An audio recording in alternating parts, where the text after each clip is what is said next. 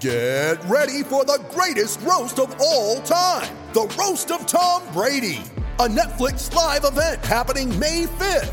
Hosted by Kevin Hart, the seven time world champion gets his cleats held to the fire by famous friends and frenemies on an unforgettable night where everything is fair game.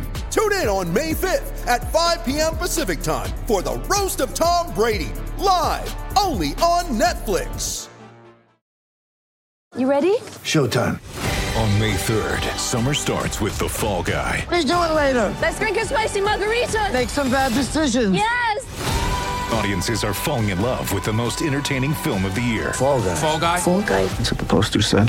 See Ryan Gosling and Emily Blunt in the movie critics say exists to make you happy. Trying to make it out? Nope. Because I don't either. It's not what I'm into right now. What are you into? Talking. Yeah. The Fall Guy. Only in theaters May 3rd. Rated PG-13.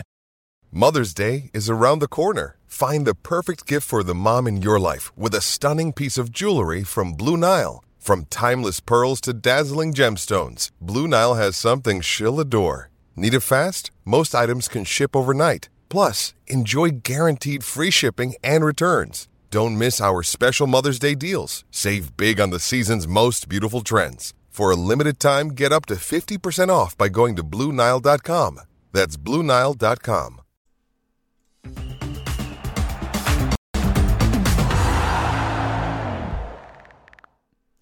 Hello and welcome to another video and podcast from fantasyfootballscout.co.uk. My name is David, and as ever, on an episode of General's Orders, who else would I be joined with uh, other than the man himself, uh, Mark, the FPL General? It's been a good uh, game week for both of us, I think. Uh, we've both got green arrows, and we've got those three deadlines in the space of seven days out of the way. So uh, a bit of time to breathe, sort of.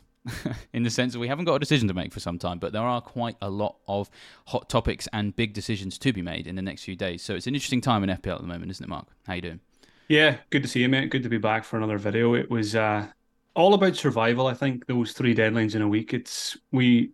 You often hear content creators, and I probably said it myself, going into December, getting very excited about the best period of the season. But in reality, you just need to survive because there's lots of deadlines, lots of injuries, lots of players that you buy don't deliver and then you don't have transfers to sell them because you need to deal with other stuff. So good to have a bit of a breather this week. No deadline until friday. Uh, and then it gets a bit busy again after that over the christmas period. And of course myself and yourself need to figure out when we're going to wildcard at some point as well. So we must be the only two people in fpl who still have the chip available. So hopefully that will will benefit us and and hopefully make things a bit easier over the christmas period. Although if we do end up waiting until 19 or 20 it's going to be uh, sneaking away from from the family and friends and stuff to try and put a put a new team together, which is never ideal. Yeah, very true. Well, I mean, in a way, I kind of look at the the last few days of FPL and feel like it's a, a little bit like a, a test a tester, you know, a sort of or a taster more like, uh, almost as if you will a seven day free trial of this is what Christmas is going to be like.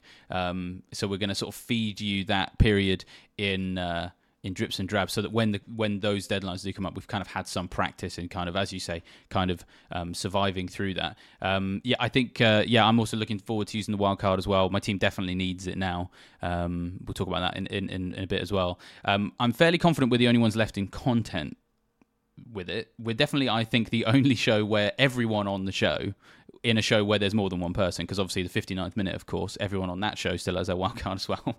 But um, we, I think we're the only one where there's more than one content creator on said show and they all have their wildcard intact. There's a couple of people out there, because I talked a bit about it with Gianni on Sunday night. I was filling in for Ali on FPL Winners. There's a few people in the comments who still have their wild card as well. So we, if you're out there, let us know in the comments. Um, then, of course, you know we can form our own little wildcard 19 or maybe wildcard 20 fan club as well um, and yeah we can we can all work through together and perhaps maybe uh, work out some strategies on how best to avoid the family on boxing day morning to sort that wildcard out Yeah, there was uh, someone tagged us in a tweet yesterday. I don't know if you've seen it about uh, wanting us to do a Christmas Day live stream to, to sort to sort the wild cards out. So uh, I don't know. I don't know if you'll be getting that, but um, we'll see what we can do over the Christmas period.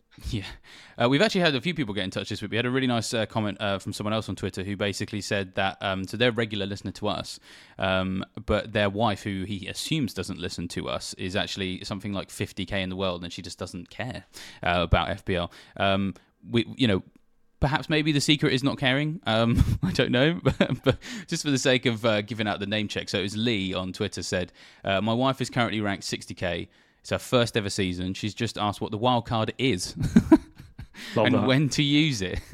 Uh, she has no real plan. She just wings it. I'm crying at 274k, which is, is admittedly still my best season to date. So um, well done to you, uh, Lee, for having your best ever season. Apologies that she's having better luck than you with seemingly less effort. Um, the fact she's still got a wild card, maybe she's a Secret General's Orders listener. We don't know. But um, yeah, thank you very much for getting in touch. It's very nice. We've, we've had a lot of comments this year um, from people um, getting in touch about all sorts of things to do with the show. And it's been quite nice, hasn't it? Because first ever year doing it, it's always a bit nervous when you start a new FPL show in arguably a crowded market. So yeah, we're very appreciative, aren't we? Yeah, do you know what? It's funny. I've been I've been doing content for for a long time now, and I I learned about three or four years ago just not to read comments or replies to tweets or videos or anything like that because it's always the the one or two negative ones that really stick with you and annoy you for an hour or two. But do you know what? I actually enjoy reading the comments on our General's Orders YouTube video because it's not even 99% of them are good. Most most weeks 100% are actually good, which you don't usually find in content creation. So thank you for the comments. You know, we do read them. So so keep them coming in as well. Mm, yeah, completely echo that. It's been been really really nice, really re- refreshing as well. Um, before we head on to what our teams uh, look like in 16 and what they look like next time, as ever, a bit of a plug for uh, just all things Fantasy Football Scout at the moment. You can still save up to 20% off on all the packages that we have available. Head to the website, see which one works best for you. Uh, we often talk about lots of stats and numbers and, and tables and all sorts of things. Uh, and you will notice sometimes that there's content on the website, perhaps maybe articles where there's bits blocked out. Uh, those are for members only. And we also have on Friday nights, um, well, deadline permitting, of course, um, we'll ha- we have members only videos. Um, usually uh, is an opportunity to sit down with Andy and Seb from the Scoutcast to see how their team is looking like ahead of the deadline, but also jump into the members area and look at some other things as well. Over Christmas, that's going to be tricky because uh, Fridays quite often won't be before a deadline, but there is always uh, loads of exclusive stuff for you guys to enjoy. So make sure you check that out. And yeah, the Christmas period, arguably enough, is one of the best times for value for this because when you have lots of deadlines in a short space of time, it means that every penny you spend is going to earn you um, access to information about more deadlines. So now is a great time to give it a try. Um, if you had been thinking about it. So, yeah, do consider that. But yes, we must move on and talk about how we got on in game week 16. And yeah, 66 points for you, Mark, up to 75k. Uh, your season continues to uh, be. Uh, just moving in a very positive direction, which is uh, nice to see. So yeah, if you let let us know uh, for the podcast listeners who was in your team, what your transfers were, and uh, well, I can see a big V next to Mohamed Salah, which also helped.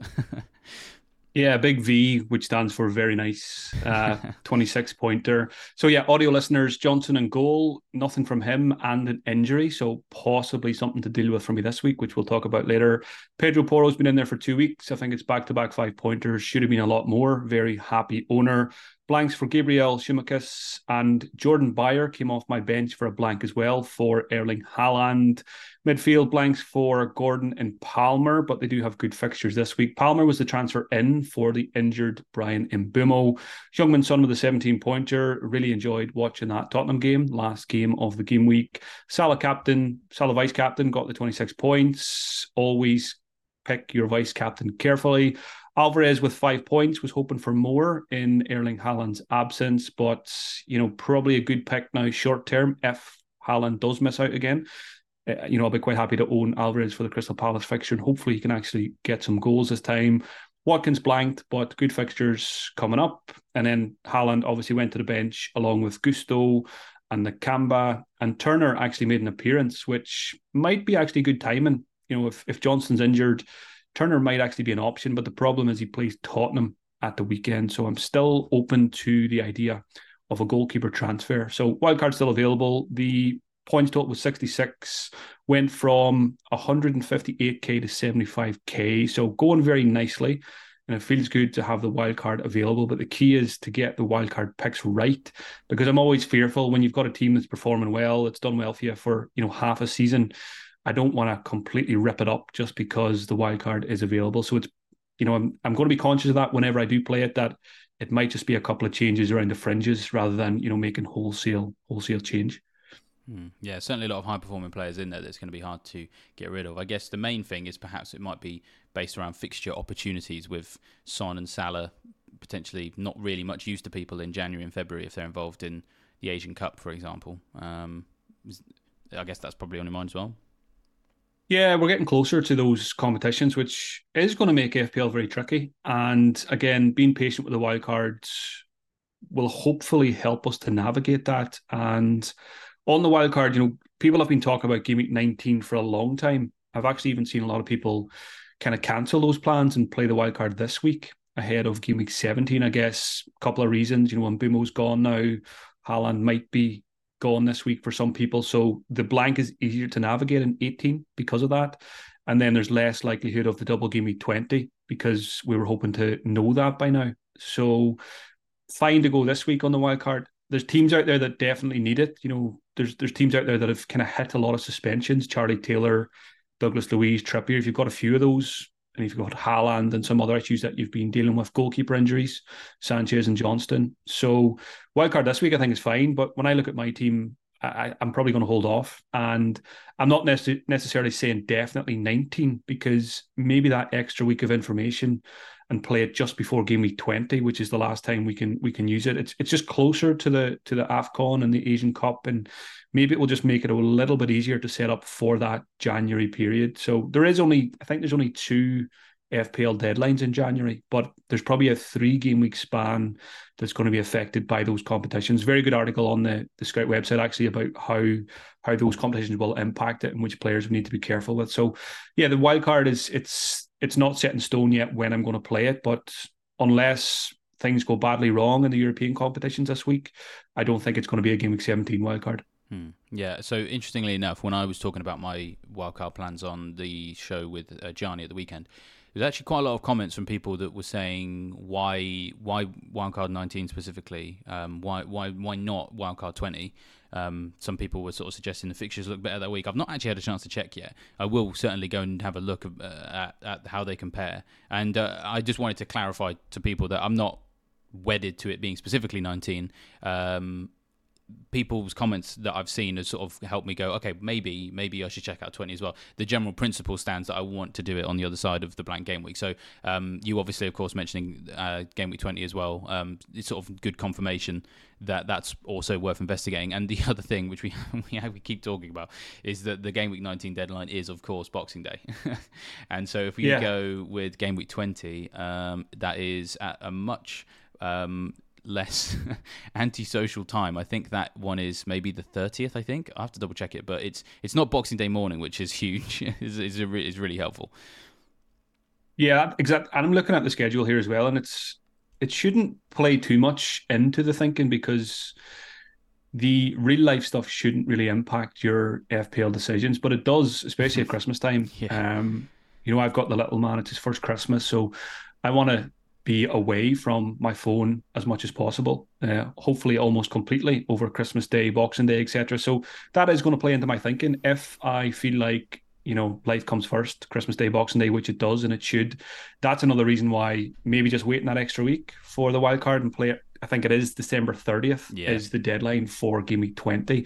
So it's just a little bit less, you know, chaotic time wise and, you know, family visiting and out and about and more more so alcohol will be involved Christmas Day and, and and hangover Boxing Day, which is you don't want to be building a wildcard squad on a hangover or after a few, you know, Baileys on on Christmas night. So that will play into my thinking. And, and I think I've only very briefly looked at the fixtures in 19 and 20, but I don't think there's going to be a huge difference. And I, I think, you know, waiting one more wild week for the wild card, it's, it's surely not going to have a massive impact. And again, I do like the idea it's a little bit closer to the to those competitions and, and maybe a bit easier to set up for them. And, and I always say another week of information in FPL is always useful. So much changes in one week you know, a game week 19 wildcard squad and a game week 20 wildcard squad could have four or five different picks depending on injury, suspension, and all that kind of stuff. So, um, yeah, I'm, I'm just keeping an open mind, but uh, I think I'm probably more likely to, to do 20 than 19 just because of just because of Christmas. Yeah. So, and the other thing you mentioned information, uh, press conferences will be a nightmare for game week 19 because I'm just looking at the days they all fall on. So, Boxing Day uh, being a Tuesday, and then obviously the the day before Boxing Day, famously is Christmas Day. There won't be any press conferences that day.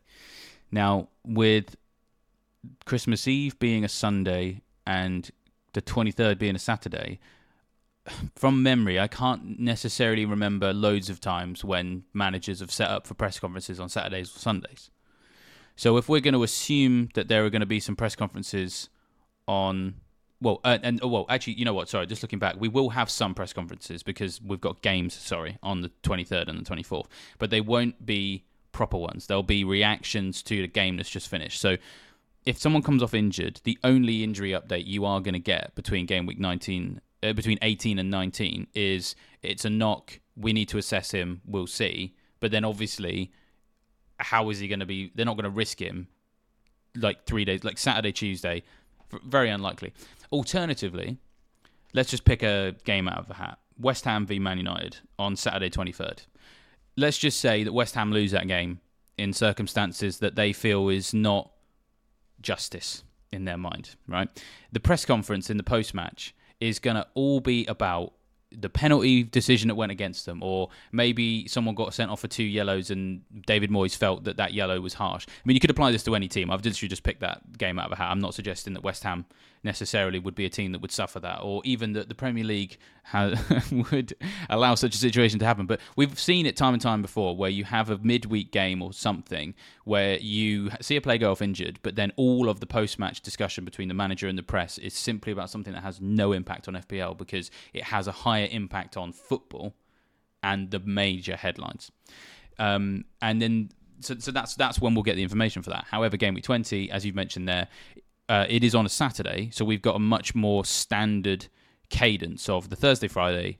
We will have press conferences that will be purely dedicated to who is and is not fit for that game, um, and that could be priceless. That that's the difference between a wild card that works and a wild card that gets broken because you made it on basically much less information than you normally have, and all of the other factors you mentioned there about the, the general festivities. So, um, yeah, I am coming around to twenty over 19 more and more so every day, I think. Hopefully, um, I think for the viewers and listeners, hopefully we do end up going for a game of 20 wildcard because that would allow us to do one of these, you know, before the 30th. Because game week 19, um, I like you, David, but I don't think I'm going to be spending Christmas Day with you doing a doing a live stream. Uh, so yeah, Very if it does happen, there's uh, there's every chance we'll do a a wild card you know, general's orders leading up to the 30th, kind of, you know, bounce ideas off each other and, and, and hopefully finalize some squad. So that that's that's attractive as well. It shouldn't be a factor, but uh, it would be nice to do a, a, a wild card video together as we both as we both play it. So we'll see how that develops. Yeah, that's a good point. Actually, now you said that editorially, I'm like, yep, there we go. That's sorted. And we're going to do it that way. Um, just bringing it back down to, to game week 17 then. I've just put your bus team on the screen. Um, so Turner in goal, Porro, uh, Gabriel, Tsimikas, Son, Palmer, Gordon, Salah captain, Watkins, Haaland, Alvarez the current starters.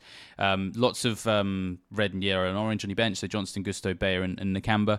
Um, I guess how much are is 18 factoring in your transfers decisions this week? I mean, would you like to roll? Uh, do you feel like you can roll? Is a lot of it dependent on stuff we don't know yet? Um, yeah. Um, feels a little bit bringing us back down to earth to go from these grand wildcard plans, but we do have to get through a couple more game weeks, don't we? So. Yeah, you had me all excited there for a few minutes. now you just slapped me with my team for game week 17. So obviously a lot up in the air this week. Haaland in particular. I've got a possible goalkeeper issue to deal with as well. So every whenever there's a week of European action, I just don't really think about transfers too much because even more could change by the time we get to Thursday or Friday, and it is a Friday deadline for people listening and watching as well. So don't get caught out by that. So there's a couple of things here. If if we get good news on Erling Haaland, I will obviously keep him, but maybe not captain him. If we get negative news about Erling Haaland, if there's or if there's major doubts that he doesn't play, because if you factor in the blank the week after, you also factor in that there's a wild card available, which makes it a lot easier to bring him back in. I will probably sell Erling Haaland for a new striker who we will talk about later. Um, and if Haaland's okay, going back to that, I would like to make a goalkeeper transfer this week. So sell Johnstone, keep Turner now that he's back in the team, and you know possibly starts the next one just to have on the bench. I don't want to start Turner against Tottenham because I've got. Oh, sorry, it's not Tottenham. Uh, who's he playing this week? Yeah, it is Tottenham. Um, I've got Son obviously, and I've got Porro, so I don't really want to be playing Turner. Not expecting a clean sheet there, so I would like to take maybe a two week, two week or a three week punt on a new goalkeeper, uh, and it probably still is Dubravka. I know he hasn't been great. Newcastle been conceding goals, but the fixtures are there for three weeks before the wild card, and I'm also I've said a few times I'm exposed to the to the Newcastle clean sheets because a lot of people have their players. At least I don't need to worry about Trippier in game week 18, who's highly owned with the suspension. But Dubravka, I think Newcastle are top of the scout fixture ticker for the next three game weeks. So I probably would go there. There's talk that Newcastle might get a new goalkeeper, but that won't be until January. So I could get him for three weeks and then change him again when the wild card is played. So elsewhere, I think the team's fine. I like Alvarez against Palace. Watkins is a good fixture. The cheap midfielders, Gordon and Palmer, have good home fixtures this week as well. And I probably I, you know, I'm a Manchester United fan, but I'm quite happy to captain Salah in that fixture. I seem to remember him doing very well very often in that fixture when I didn't captain him in the past. So looking at the bench as well, uh, Beyer's available, which is you know at least it's it's two points if if he's needed. I'm secretly hoping that Malo Gusto comes back just in time that Reece James is injured and Gusto could hopefully get a few a few starts. I'm going to keep a close eye on on the comments on on Gusto from Pochettino this week because Sheffield United at home, it would be a very nice time, you know, a very useful time for me to have him available if he was going to start the game. So, you know, Gabriel plays Brighton, not confident of a clean sheet there, and Tsimikas plays Manchester United. Again, that's probably fine. But if I knew that Gusto was going to start, I would definitely play him against Sheffield United in my team. So that's what I'm going to keep an eye on. But overall, like I said, I'm I've been fortunate enough. There's not there's no suspension issues in my team when there is a lot of players suspended that are highly owned. So I think I think we're going to be just about okay this week, regardless of whether Haaland is fit or not. Mm. Do Do you think so? Only thing looking at your team in terms of Gusto and the interest of, I guess it's in the interest of rolling a transfer, not saying that you necessarily should or whatever, but would you be tempted to start Gusto and play 4 3 3? Oh, sorry, 4 4 2, sorry, um, and then sell Haaland the next week? Or do you feel that that's not impactful enough use of your kind of time with your team? I would. Um, rather than um, keeping Haaland if I if he's going to miss out, I think it's better just to get a, a you know a high impact striker in because there is a few available, and I've I've got my eye on one as as many people do. Um, so yeah, I, and the thing about Gusto, even if there's even if there's positive comments, it doesn't mean he's going to start. So it's it's probably a little bit too early to, to start him in FPL because he could easily just be eased back in, which is often the case. So there's probably it's just a little bit early on Gusto. It, it's a dream that he would play, and if you get a team leak or something like that, great. But they've got Disasi who can play right back as well. So it's um he's probably just going to have to stay on the bench. But it's it's one of those that I'll probably leave him for sub over Jordan Beyer in the hope that he does get a start, and if he's needed, then you know hopefully a clean sheet against Sheffield United. So it's it's I'm I'm I'm really dreaming about something here that's probably not going to become a reality. Yeah, and actually the other thing is, whilst it's also probably too early on Gusto, maybe even too early to make a call on Sheffield United under Chris Wilder because he's come back in. Um, and already they've got their first win uh, against Brentford, no less. Now Brentford were without Mbeumo, of course, but I wouldn't have called that. I would have perhaps if they had a game against you know a Luton or Burnley or um, another team that was like really, really struggling. I know Brentford aren't having their best season, but um, I think we may have to perhaps retire the idea that Sheffield United is an always target team. That they may well they may well go back to being that, but I think Chris Wilder siege mentality. He's been there and done that before. Um, so I don't know. I'm, I feel like the jury's out on on Sheffield United at the moment. Um, it just has to be like something's changed. It, I, I, arguably, it's a positive change, and we've already seen you know some you know results from that. So whilst I've got no qualms starting Palmer, of course, I think yeah, I'd be a bit nervous to start a Chelsea defender this week. Um, yeah, totally so, agree. Just yeah. when we're on the subject of Gusto and Chelsea and Sheffield United, you know, a lot of people are. A lot of people have been eyeing up this run for, for Chelsea 17 to 21 um, you know, target them, get double ups, get triple ups. But I feel like I'm happy enough just with Palmer. I'm not really counting Gusto because he's not he's not been playing recently. But I don't think the fixture run is as easy as it maybe looks on paper. You look at the FPL website, the next five fixtures all having you know FDR rating of two. Uh, you know, it's just a sea of green. But Sheffield United next, new manager, more tricky opponent. Wolves away is not easy. They're you know playing very well this season. Crystal Palace at home is a good fixture in 19. But then Luton away, which is a very difficult place to go, as many people have found out recently, and then Fulham 21, you know, they've just scored, you know, 10 goals in the last two games. So the Chelsea run is not as good as it looks. So that's, uh, you know, I wouldn't be, certainly wouldn't be tripling up on Chelsea. And, you know, factor in that they're not, they haven't been great this season anyway. They're, you know, way down the Premier League table. Um, I think they've conceded 26 goals as well. I think it's scored 26, conceded 26, so a goal difference of zero. Uh, and maybe they've is it something like 19 points they're sitting on in the Premier League. So mm. you know some of the underlying numbers are decent, but I think we need to temper our expectations with this with this good run for Chelsea. Yeah, well, so 15 of those goals you mentioned have been conceded in the last six matches, um, and whilst they have come through a difficult run of fixtures, they for the first half of that run of difficult fixtures, their defensive numbers were really strong, and they were in the top three, four for like fewest big chances conceded and lowest XGC. But in the last six, they're now in the bottom three. So it's Chelsea on 12.66 goals they should have conceded in the last six, so that's basically about two a game.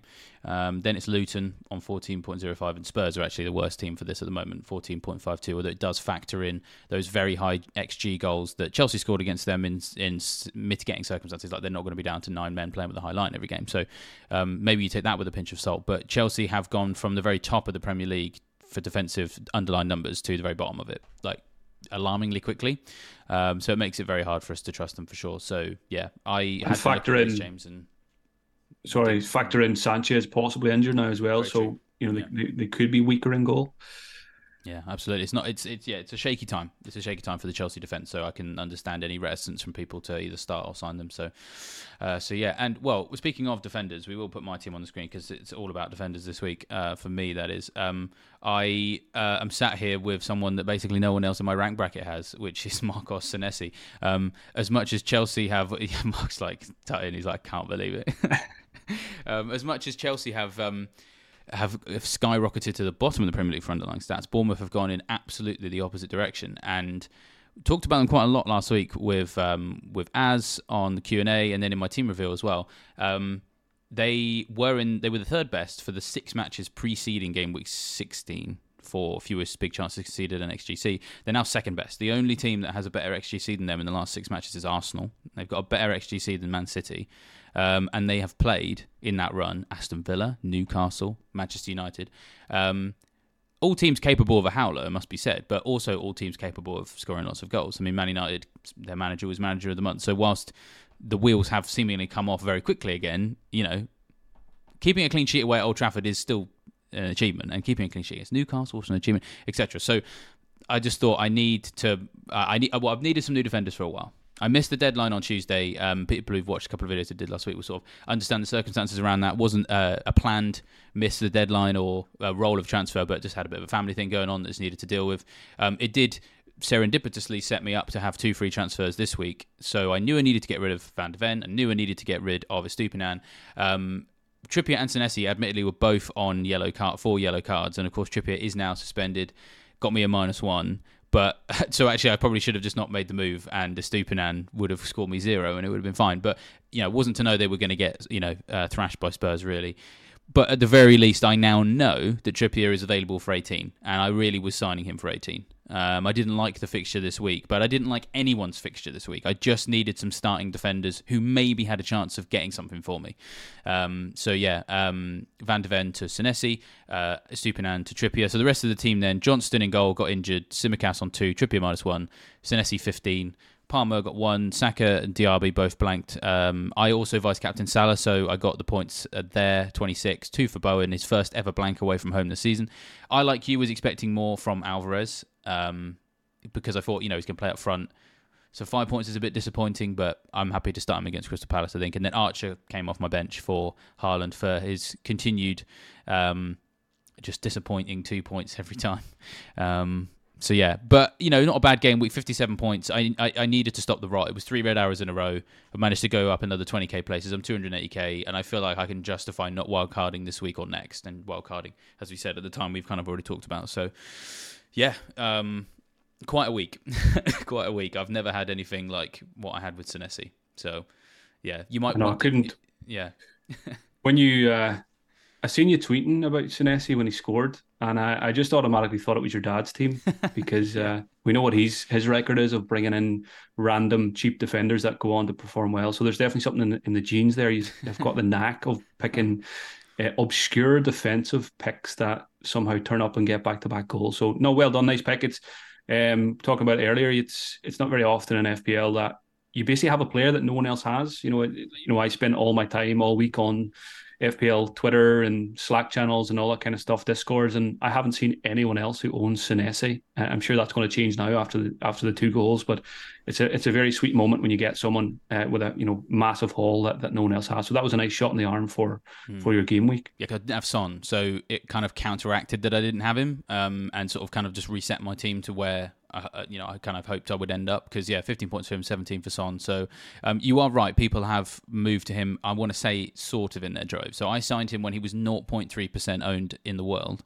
Um, at my rank bracket at the time of that game, he was in 0.0 percent of teams in my rank bracket. So either I'm the only one in my rank bracket or there's a couple out there that just mean it's less than 0.1%, or rather, probably less than 0.05%, so that it's not rounded up to 0.1%, or something like that. My maths is a bit rubbish sometimes, so probably said that wrong. But either way, not many people have him, um, so that is useful. But he's now 1.7% owned, so he's already gone up by 1.4% um, ownership uh, in in the last couple of days.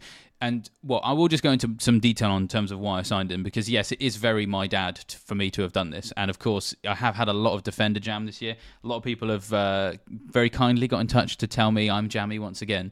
Um, normally, I'm I'm happy to allow those comments, but I'm actually going to put my foot down and say this was not jam. This was a very logical uh, decision that I went through because there was all sorts of things that pointed towards him maybe having some success. Now, I, he's already returned his points. And so now the Luton and Forest game, great. They they were really what I signed him for, but I needed to sign some defenders this week. And I thought Man United, you never know what you're going to get with them. Maybe maybe I will get marginally lucky. But I'll just walk through the, the different stages. I was looking for a new defender, and I've already kind of mentioned some of the stats there. Bournemouth have been in the last six matches going into 16 one of the best defensive teams. Um, you know, three wins in their previous four, two clean sheets in that time, one of which came against Newcastle. So not to be sniffed at. At a time when very very few teams can either offer good fixtures and good defensive form because they're either offering good fixtures and bad defensive form, Chelsea, or good defensive form and not great fixtures. Arsenal, you know, teams like that. So I needed someone that kind of ticked a bit of both boxes, and they were pretty much the only team. So I thought, okay, I definitely want to be invested here. Let's look who they're playing. Well, Luton and Forest in the next three. Uh, at the time that I made the decision, in the six matches preceding that game week, Luton and Forest were both in the bottom three for XG produced. So in effect, we had a team here that has been stopping other teams creating big chances against them, going up against teams that have found it difficult to create such chances. That is always a fantastic combination for some reliable clean sheets. So you know, in a week when lots of people needed a new goalkeeper, I was telling people I think Neto's worth a shout this week, and obviously he's got himself a, nice little haul at Man United. Um, so yeah, I, it, it's just the simple thing is that you just look at him and it's like, oh wait, but he's a Bournemouth defender. But then I was like, why should that make a difference? You know, like anything can happen or change in football. We shouldn't let the badge dictate what we feel about that team. You've got to be pragmatic. You've got to test your theories you know about that team. Do they still hold up? We've been used to Bournemouth defence being very unreliable for what six or seven years, really, because they've always played a style of football that just makes them susceptible to concede goals. Whilst they play a very high intense game, it's now working, right? And it's working to the extent that they are limiting teams creating chances. So they all are all of a sudden trending in a good direction. So I thought, okay, let's go there. But when do I sign him, right? I could sign him next week, but really I don't want to make any transfers in 17 because I want to roll in 17, make two transfers, maybe three for a minus four in 18 so I can maximize it. So he's playing United this week. And as I said, I thought maybe, you know, they get something here because it's United. But I thought I'd just go and double check uh, attacking stuff. So I was interested in Bournemouth, didn't know which defender, basically. He was in the top 10 among all defenders for the six matches before this one for expected goal involvement, Senesi. So he was clearly the most attack minded Bournemouth defender. You know, he's created uh, more XA and more XG than combined than any of the fullbacks. So I didn't go for a fullback. And then I looked at Man United in the six matches before this game that they've just played. They were in the bottom four for most chances conceded from set plays. So I was like, well, there we go. That I'm happy to start him against United because the data is kind of telling me there's a decent chance here that United are going to concede a set play chance. Who's the most likely to be on the end of that? Well, the data says Senesi. Um, and he's also playing for a team that could keep a clean sheet. And I got all of those things. And I, I, I did a full on knee slide in my front room because all of that came, you know, to fruition. So uh, while it looks like jam, like it really, there was a lot of thought that went into this. Um, so yeah, I'm very happy about it.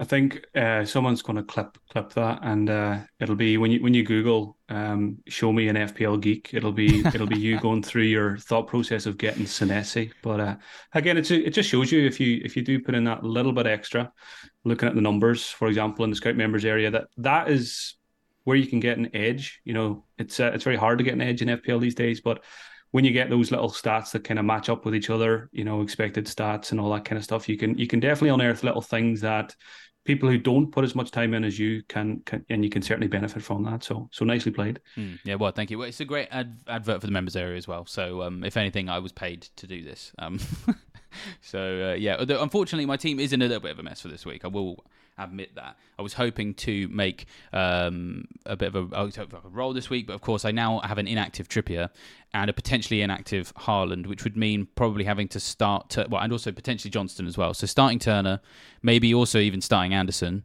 Uh, but then again, you know, Crystal Palace away at Man City, they actually have had a lot of luck there in the past, and they could be without Haaland. But either way, it's not ideal because I, I, I, could start Cash away at Brentford. But wow, Villa, what incredible form they're in. There's kind of no reason for Emery to change anything, which of course is also an issue for Diaby as well, because he's not starting anymore either. So it would mean, yeah, Turner, Anderson, Tsimikas, Senesi, Saka, Diaby, Palmer, Salah captained, Bowen, and then Archer and Alvarez up front. Because of Wilder coming in and Chelsea looking a bit ropey, I don't mind starting Archer for this one.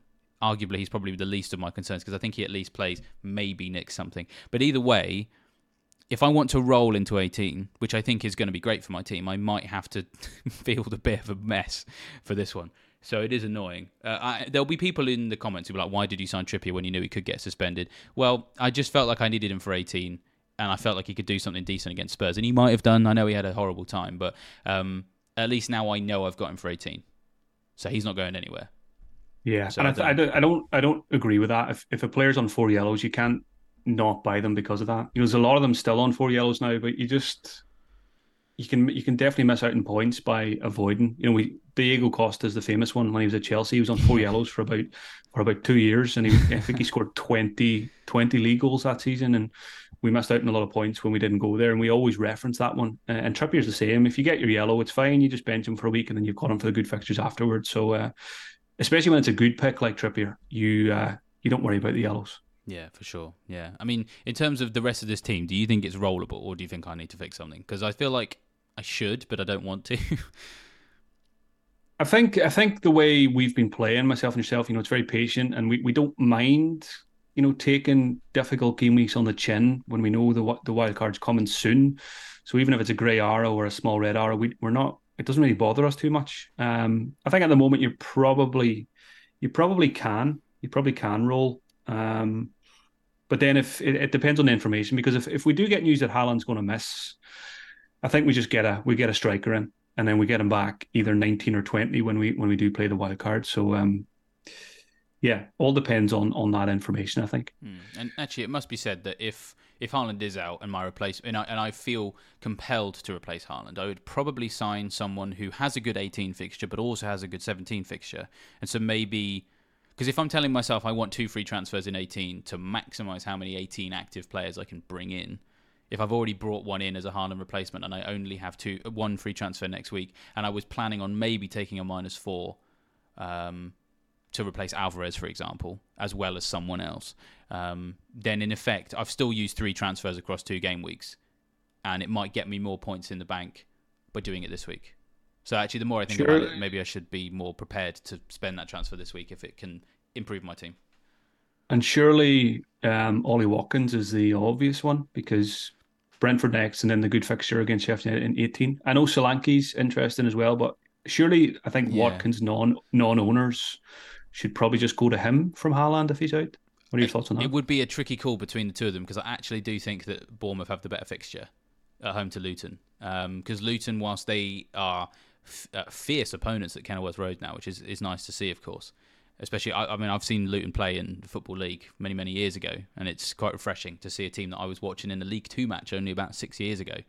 Um, be able to invite the best teams in the country to Kenilworth Road and give them a game. When they're away from home, it's a little bit of a different story, and the form that Bournemouth are in, um, I think, and, and when you consider that Villa are a bit weaker away from home than they are at home, I mean, certainly Watkins is on my mind, um, but I actually think I po- probably prefer Solanke this week if I'm going to make a move. Um, I've already Now I know. wedded myself to Bournemouth. Now I know what to get you for Christmas. Uh, the the new the new Bournemouth kit with Oh, uh, please with. Sin- with with Sine- with Senesi on the back. the the worst part of this is I'm a Reading fan and we don't really like Bournemouth. Um, so it's a bit sort of ugh, you know. Um, it, it, it's one of these. The, the, the Reading Bournemouth rivalry is very weird. Like we don't really mind that. We didn't used to mind them too much. Our biggest rivals are Swindon and Oxford. They're they're the big ones. You know. That's the big derby. But Bournemouth inexplicably kind of hate us, and I think it's maybe because they need someone to hate because they kind of struggle to be relevant in the Southampton versus Portsmouth thing. Because Southampton and Portsmouth don't really care about Bournemouth; they only care about each other. And so Bournemouth are one of these teams, and, I hope I'm not disrespecting Bournemouth fans watching this because this just purely comes from a sort of partisan football fan space. I sometimes suspect that they're just looking for people to have rivalries with, and that's the general Reading view. Is like, what? Uh, uh, wait, sorry, you hate us? W- what for? And we just don't get it. So then, in return, we pay them back for that negativity with being like, "Do you know what? We don't like you either. So like, it's it's a very difficult time for me to, to have to deal with maybe two Bournemouth players. Um, but you know, I mean, I'm kind of I'm only marginally joking. Obviously, I'm I'm a mercenary when it comes to FPL. Um, whether or not I'd have a Senesi shirt on my wall. I mean, it's very kind of you to offer the gift, but I don't know. I'd have to have a check with all of my Reading FC friends and see. I'll have a, I'll have a chat with uh, with Flapjack from the Scoutcast. He'll be able to point me in the right direction of what is the, the tactical thing to do with the Bournemouth shirt. it's very tricky. so apologies. You were trying to be really kind there, and I'm like, uh, well, actually, Mark, here is some really interesting southeast football dynamics for you to to learn on the fly. Too far uh, too far away from me, the southeast to even think about. I know, I know. Yeah, I mean, we're, we're- yeah down here in the southeast. We might as well just. It's it's not it's not not really a, a hotbed of, of fierce rivalries, dare we say, unless it's Reading versus Oxford. But we are digressing far too much here, and that is completely on me. So let's move on to what we're all here for, which of course is the orders. Let's start with the uh, the very first one, and you guys won't be shocked to see who's on the screen. It is the Norwegian meat shield himself, Erling Haaland. So um, yeah, that's kind of what everyone's talking about in FPL this week. But you have an order, as ever, for the biggest talking point, Mark. So take us away. Yeah, order number one this week is sit on your hands until Friday. It's obviously very tempting to get rid of Haaland because it frees up so much cash, but there's no need to do it until Friday. Uh, the deadline is Friday, um, you know, Friday morning, Friday afternoon. Just wait to see what comes of it during the week. I don't know if you've seen it on Twitter yesterday, David, but uh, FPL Focal was doing some digging. Um, probably should leave this for the dad's army section because Erling Haaland's dad, Alfie, apparently sold him last week Ooh. before the before the game, and uh, apparently he's in a mini. Alfie's in a mini league, I think, with maybe Haaland's brother and maybe a few other family members, and they all seem to have sold him. So uh, good Wow. digging done by FPL Focal. So maybe that means maybe that means he's going to be out for a wee while if they were if they were happy to sell him, or maybe they're casual managers and they just don't like having an injured player for one game week, so they got rid of him, and maybe they're going to bring him back in for the Palace fixture. So um, be interested to see how that one develops. I think Alfie's actually, I think I had a look and he might be like 150k or something. So it's uh, he's actually doing doing all right. If it is him, of course, it does look like it is. Um, but uh, yeah, I wouldn't be surprised if we see that mini league disappearing or or or, or getting shut down off, over the back of that. But uh, yeah, so one one to keep an eye on. Um, yeah, just just do nothing. Just wait for information. Some people you've probably sold them already. Obviously, if you've done that, it's fine, and you're hoping he misses out then. But if you're if you're listening to this or watching this and you still have him, just wait. We, we don't know what's going to happen, uh, and it's not just Haaland. You know, something else could happen in your team that could impact your transfer plans. You might end up making a double transfer. You know, let's say one of your midfielders gets injured midweek. Maybe you sell Haaland, you know, a downgrade to a Watkins or a Solanke or something like that. And then you get a Son or a Salah or Saka if you don't already have them for your injured midfielder. So just be patient as always and wait until Friday. Yeah, I, I agree. And the handy thing is we've got these midweek games in, in Europe as well, which obviously don't actually mean very much Man City, uh, but at the very least, it's actually extra opportunities to for journalists to have a chat with Pep Guardiola. And that's not necessarily to suggest he's going to be as forthcoming as we would like, but it does give us an ability to track how things are going. Um, uh, two bites at the cherry of him to potentially say maybe he's back for this, maybe he's back for that. I don't know. So that is definitely very very useful. Um, the way that's all going to line up. So yeah, for sure, definitely um, wait until Friday for that. Um, for sure. You mentioned Dad's Army, so let's um, let's scoot off to how my dad's team got on this week. No Senesi, unfortunately. Um, uh, we actually have a couple of updates to do because he obviously uh, we, we, we missed a game week, so to speak, uh, in the fact that we had uh, the midweek one. Um, so I'm actually just going to send Mark my dad's team so he can actually see it and react as ever. I like to get his immediate live reaction. Not a good week this week. 37 points for him. Um, the first transfer that he made was in game week uh, going into 15, I believe, and we were hoping that he would replace Matip and get someone in that defender slot. Didn't happen. In the end, his transfer uh, was he bought Douglas Luiz for for that week, and I'm pretty sure he sold a Villa midfielder to do it.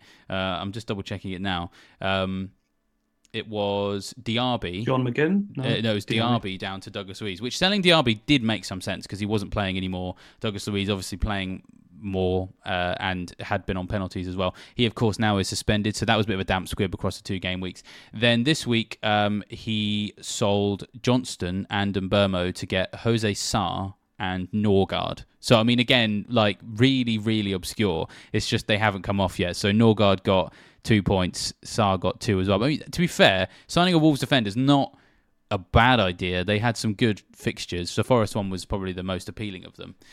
Uh, but yeah, a little bit of continued stagnation for him, unfortunately. The, the transfers continue to be very on brand. They're just not always paying off.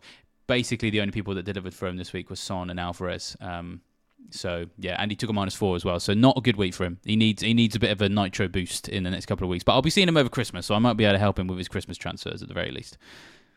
Yeah, yeah, the Norgaard one's uh, a bizarre one. Again, you're the first person I've seen to own Senesi, and your dad is the first person I've seen to own Norgaard. I guess did you say he sold Mbeumo? Yeah, that's right. Yeah. So he, yeah, he's just like right. I'm just going to get another give me any other Brentford midfielder to replace Mbeumo. Probably didn't too lazy to change the the filter to a different team. So he's like, right, I'm selling Mbeumo, so I'm just gonna replace him with another Brentford midfielder. But yeah, Norgaard yeah, watch watch Norgaard now smash it up over Christmas. I know he's gonna. Yeah, well, I mean, and there's no evidence to suggest that's going to happen, which is why it probably will. Because yeah, two attacking returns this year, 38 points. I mean, just looking at the list of transfers on the Brentford page, like obviously Mbeumo is the top scoring midfielder, 87 points. Jensen's on 58 and is the same price as um, as Norgaard, but he hasn't played in a while. So he probably just his logic was, I want a, a Brentford midfielder because I I had Mbeumo because I like the fixtures, I guess. Although that in and of itself might actually be too much thought for my dad. Um, and then it was either Janelt, who's had two assists this year, or Norgaard, who has a goal and assist this year. Maybe a, a, coin flip between the two. I actually had a teacher at school called Mr. Norgard, who was my geography teacher. So it might just be I'll get him because he's got the same name as David's geography teacher from way back. That's that that could genuinely probably be the logic. Yeah. Um, so that kind of logic is not going to help you win the church league, though, Dad. So come on, let's sort things out. Um, and yeah, as I said, he's still fourth in that. So, oh, we will see. He needs uh, he needs a very merry Christmas um, to get um, back on top of the par for that one. So yeah, sad news. Sorry that we couldn't has bring he, better news. Has has has he wild card yet? No, I think he still has it. Let's double check it. I should know this, but I, I like to try and not keep tabs on it too much so that when we look at it together, we're very much capturing our. Um, we just look. I know you and... don't. I know you don't usually talk to him about this, but make sure if it gets the game at 19 and he hasn't played it, make sure you give him a nudge before 20 because we want to we want to see what his wildcard picks are this season. Very true. You know, it's 15, 15 exciting moments seeing which which players he's picked for for the new year. He has not used his wildcard. Just confirm that. So, I mean, hey, if me and my dad both wildcard on Boxing Day morning, um, at least I'm spending time with family. Could always live stream that. I mean, we probably won't, but like it's possible. It's possible. So yeah, I will. I know that the rules of the game that we sort of came up with is that I don't talk to my dad about this, but I feel like I might need to. I might need to help him with his wild card.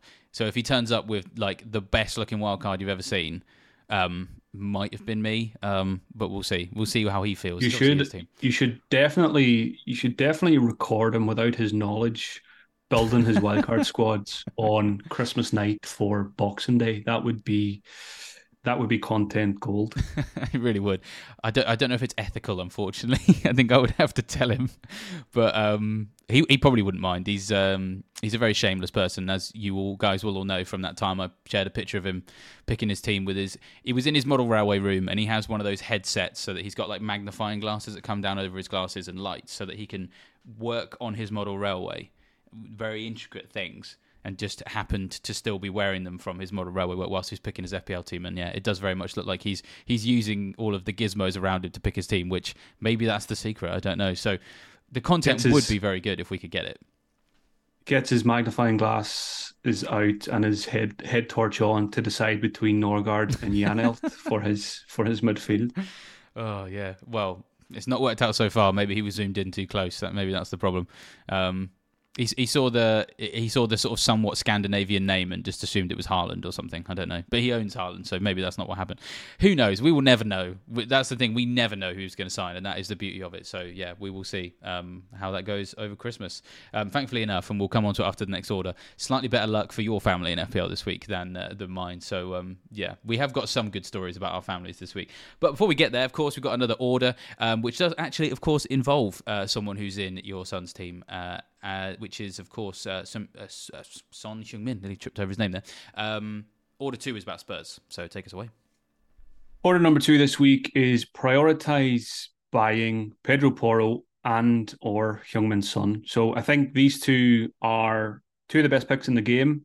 Pedro Porro certainly up there as one of the best defensive picks in the game, especially now that Trippier is suspended and hasn't been doing much recently. And Trent is obviously quite hard to get to for most people. So you get yourself kind of a budget Trent with with Porro. Uh, he just looks so good, you know, set pieces, open play, creating loads of chances, getting shots in the box. Just uh, just a no brainer FPL pick at the moment, uh, with good fixtures to come in the next few weeks as well. And obviously Heung-min Son was huge for people uh, in game week 16 as well. If you don't have him, then I think you prioritize trying to get back to him. And, and Erling Haaland might might make that easier for you if we get news that Haaland's out, especially if you have two free transfers. You can you, you know pivot from Haaland to Son quite easily. And even if it needed a minus four, I think that would be absolutely fine as well because Son with those fixtures, recent performances, just such a good pick. Looked so good in that game against Newcastle on the wing. I actually think I might prefer him on the wing, you know, rather than through the middle. And good to see him taking the penalty as well. Spurs finally got one. So yeah, if if you're making transfers this week, if you can get one or both of Porro and Son, that is certainly a good idea. Hmm. Yeah, him being on the wing is, is definitely useful because it almost suits his style better because he likes to play off the last man and he likes to run into space. And it's much easier for a wider forward to do that than for someone who is like kind of the the center of the attack because then he has to contend with centre backs. And while Son is a good player and can outpace a lot of centre backs, when it comes to a one sort of one to one kind of if they're both sort of you know going up against each other for the ball, you know, I would back a lot of centre backs over him just because of the strength and um, the fact that sort of taking the ball to feet with his back to goal is not really where he plays best. You really want him running beyond. And so a foil like a Richarlison um, or, or Harry Kane to uh, to be in that to, to really be the focal point of the attack, soak up a lot of the attention from other defenders and allow him the more creative freedom is actually quite useful. So, um, whilst Richarlison has historically not done well at Spurs, um, I do think him being in the team the way he is, the way he is, I think I agree with you. I think there's all sorts of reasons to be encouraged about seeing Son in, in that position. We, we always get excited sometimes when someone plays out of position and they go up front, but it doesn't necessarily always mean they're going to be better. And he, and he has done well, so don't get me wrong. I'm not saying Son's been a bad option, but I just think if he's on the wing, he is even better. So, yeah, yeah totally agree. And it's um, I don't know why we get excited about people going through the middle. You know, we see it with Rashford and a few other players as well. But if you think about it, you know, when someone plays through the middle, you, you get less touches straight away as a, as a striker. Um, so your assist potential is diminished, and we know how good Son is in a one v one. And we've seen it against Newcastle, so I think his assist potential just goes up quite a few levels when he plays on the wing as opposed to through the middle. And actually seen today on Twitter, I think Heung-min Son has overtaken Christian Eriksen for assists for Tottenham oh, wow. in the Premier League. Wow. So I think it's something like 83 or 84 assists now for Son. And he's certainly going to get more of them if he's on the wing rather than through the middle. And he's got the penalties and stuff like that as well. So that doesn't matter where he plays. So yeah, I, I'm kind of hopeful that he will stay on the wing um, and, you know, pick up a few assists because I, I back him to score from any part of the pitch. He's such a good player and he'll get chances regardless of where, where he's playing. So um, yeah, I was quite quite happy with that performance as an owner. Yeah, well, someone who also is an owner, actually, um, of course, uh, is uh, Sonny, and uh, he always captains him. That's the rule. So when I saw the big haul from Son, I was like, I bet Sonny had a good week this week. So yeah, sixty-three points. Uh, tell us uh, how proud you are of your little boy.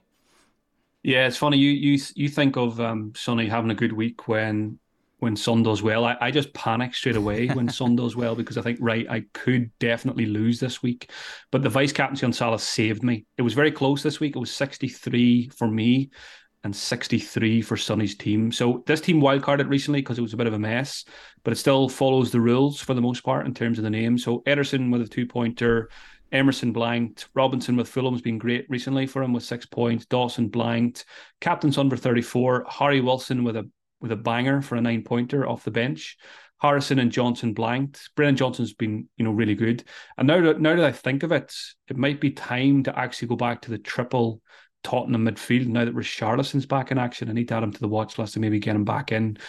He would have beat me this week if he owned Richarlison. Uh, blanks for all the forwards: Jackson, Ferguson, and Odsonne Edouard. Um, so yeah, maybe Richarlison needs to come back in for the Christmas period. Sonny actually beat me midweek. We didn't talk about it because we didn't have a video, but he beat me that you know terrible midweek where I scored 28 points.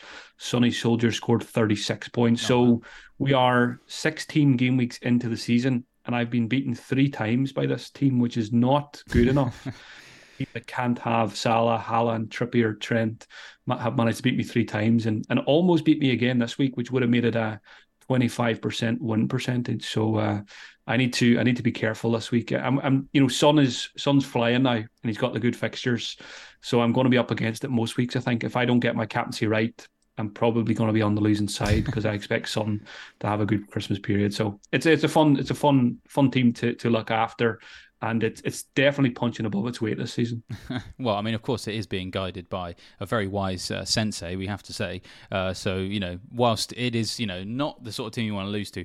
I mean, the thing is, it's important to teach your children how to take losing, and it's also important to teach your children how to take winning as well. I have to do that with my eldest daughter sometimes. She can, when we play a game and she, perhaps with her sister, and she wins, she's so excited about the fact that she won that she sometimes forgets about the feelings of her little sister and needs a gentle reminder that, you know, whilst we don't want to be a bad loser, we also don't want to be a bad winner as well. So he's got to win some, so you can teach him that kind of mindset. But also, um, I was going to ask you this question: What is your plan for Sonny's team when the Asia Cup comes around? Because this the centerpiece of this technology is Son is the captain, but you may have to change that. So perhaps there's some hope that when that happens, you're not so exposed to that anymore.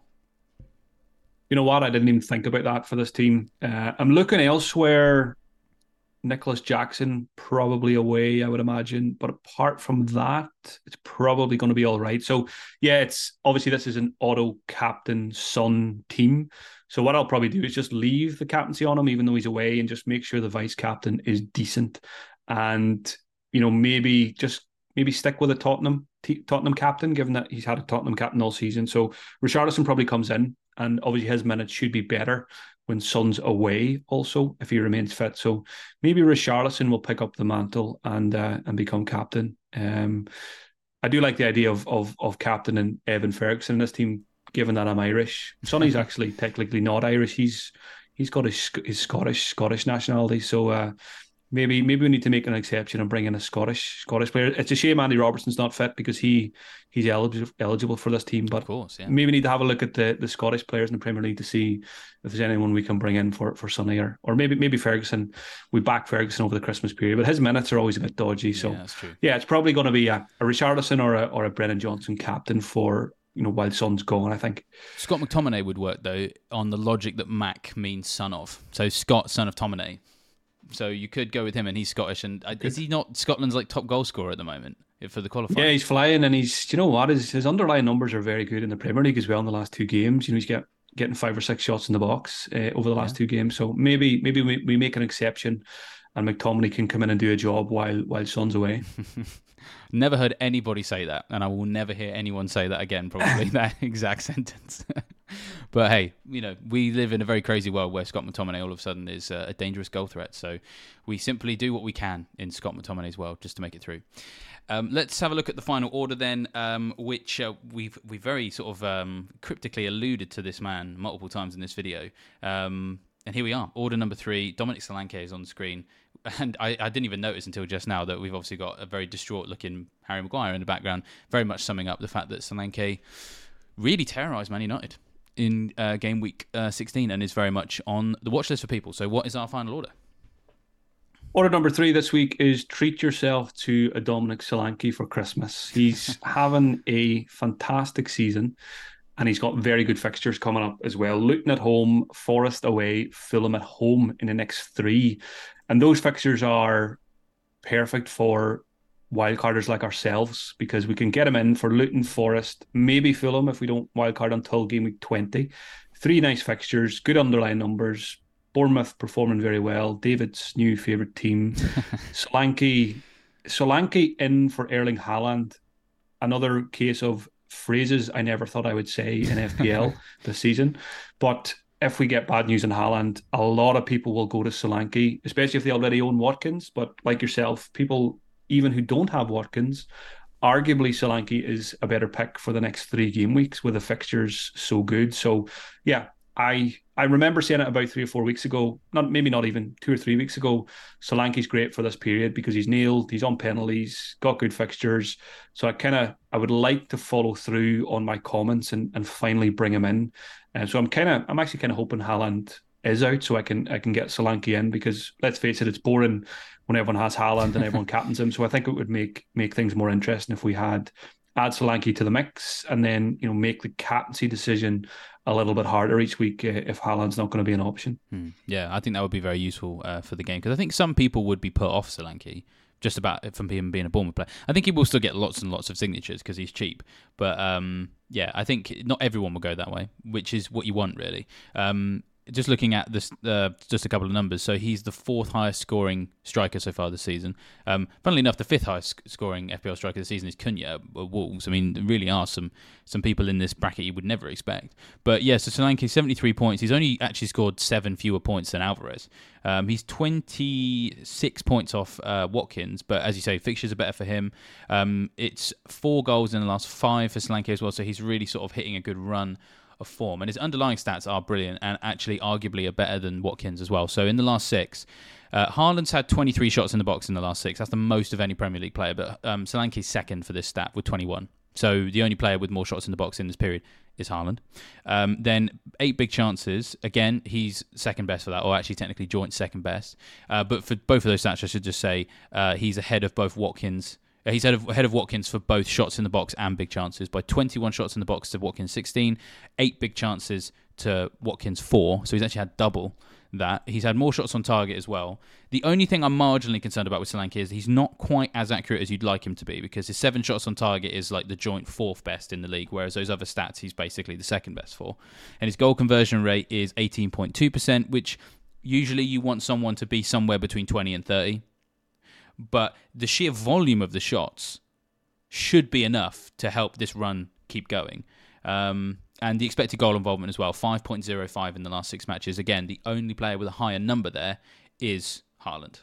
So, again, it's another one of those things where if you just if you remove the guy's name and the guy's club and you were just told you could sign that guy with these fixtures, it's kind of a no-brainer in many ways. You almost might look at that and think, kind of might is it Salah? You know, when you do those like guess the player from the stats, you might think, oh, it's Salah, and it's like, da da, it's actually Dominic Solanke. And some people will be like, oh, well, in that case, I'm not interested. But that attitude is, I think, it will restrict you in terms of being able to to buy into informed players. So I think there's just, I think he's the best replacement personally, and I agree with you. I can't believe I'm saying it. Solanke is the best yeah, Haaland replacement. I was thinking a lot there while you were talking. I think one of the hardest things to do in FPL, if you've been playing it for a long time, is, is shaking off those biases from previous seasons. Yeah. And it's so important to do it. You you mentioned it earlier with Bournemouth defenders. We never touched them for years because they were never good, especially when Eddie Howe was there. They would be all out attack and concede lots of goals. But we need to completely forget about that now. And you, you play the season that's in front of you. You know, Bournemouth are putting up good defensive numbers recently.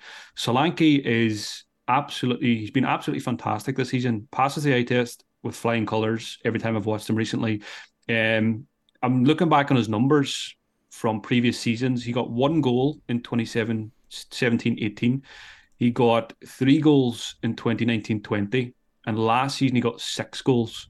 So that is why we would always say I'm not buying him. It's Dominic Solanke. But this season, eight goals already uh, in 16 game weeks. So basically a, a, goal every other game week. And I think there's there's assist potential in there as well. There's penalties and there's a fixture. So don't if, if you're looking at it and you're thinking, oh, I don't want to go there. I've been there before. Didn't work out. Forget about that. He is a great pick at the moment, and and he's very likely to be on my team if if Haaland is sold. Yeah, I think the more and more we talk about it, the more and more I feel like he will be my replacement. Whilst I don't have Watkins, I can just get Watkins the following week because I do think that yeah, um, Villa away from home uh, against Brentford. I mean, they are playing amazing. It's not in any way to disrespect them at all, but you know their their away results have not been as good. So you know, a lot of Watkins is in fantastic returns. They all come at home. So um, yeah, I think that that is the difference maker between those two. So yeah, I think I'll be going for for Solanke as well. As I said, never thought we'd be here, but here we are heading to game week 17, and we're both planning on probably replacing Haaland with Solanke. But hey, we wouldn't know about that as a good option necessarily if it wasn't for Fantasy Football Scout membership as well. A lot of those numbers we've just gone through there came from there. So once again, another uh, just uh, opportunity for me to remind you 20% off. Get yourself sorted for game week 17 and ahead of that Christmas uh, run. If you've enjoyed this video, uh, then please uh, help us out by hitting that like button as well. Hit it so hard it gets suspended for game week 17. That's what we want you to do. Um, and then, of course, subscribe and hit that bell notification so that you uh, always get notifications of new videos. Uh, and then we can just be more confident that we are fulfilling our promise to try and reach as many fantasy managers as we can. So, yeah, please, please do hit all those buttons. It's a great way to support the channel. And, of course, completely free uh, as well that's all of the admin I need to uh, pass on to people. Mark, any last words from yourself? No, just cheers, David. Always enjoy recording these. One of my favorite hours of the week. So thank you, and best of luck to yourself and the listeners and viewers for the next game week. Mm, thanks very much. Right, well, with that, we shall leave you fine, folks, to enjoy the rest of your preparation for Game Week 17, and we will see you next time. Goodbye.